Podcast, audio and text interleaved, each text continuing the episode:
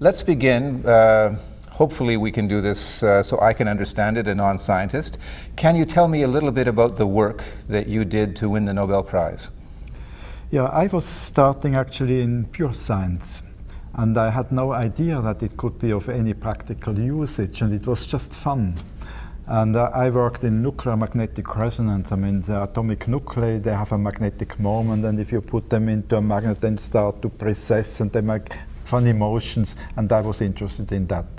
So that led to nuclear magnetic resonance, and with nuclear magnetic resonance, you have now sensors in all materials which you can use to ask questions.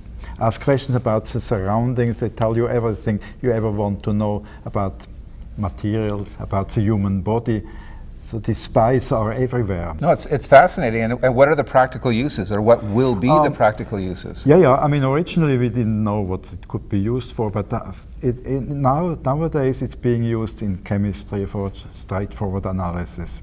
It's being used in biology in order to understand the interaction between biomolecules, so functional processes, and then finally it will be used for imaging, for medical imaging, you can see everything in your body, and you can also see how you think. Thinking processes, functional imaging of the brain is nowadays very important. You can see how somebody is thinking. Somebody like you, who started off in pure science, what motivates you to use science for peace? Oh, I mean, peace is a great word, and I mean, peace is just happiness, leading to, to a, a good functioning society. And, and, science is important for that. I mean, it can contribute in different ways. I mean, first of all, science is an educational tool. And I see science as part of education. And it's the best way to educate people by doing.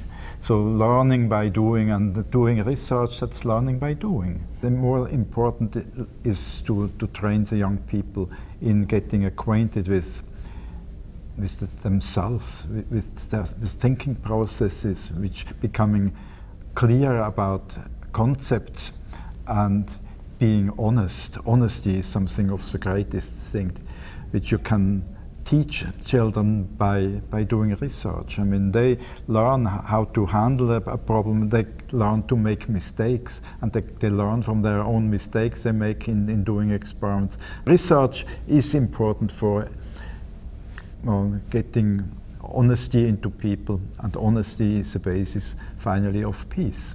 A group of you want to use science for peace more strategically practically, how are you organizing yourselves? What do you hope to achieve? Yeah, I mean, for example, this Malta meeting, which we are just part of now in the moment, tries to bring the different countries of the Near East together.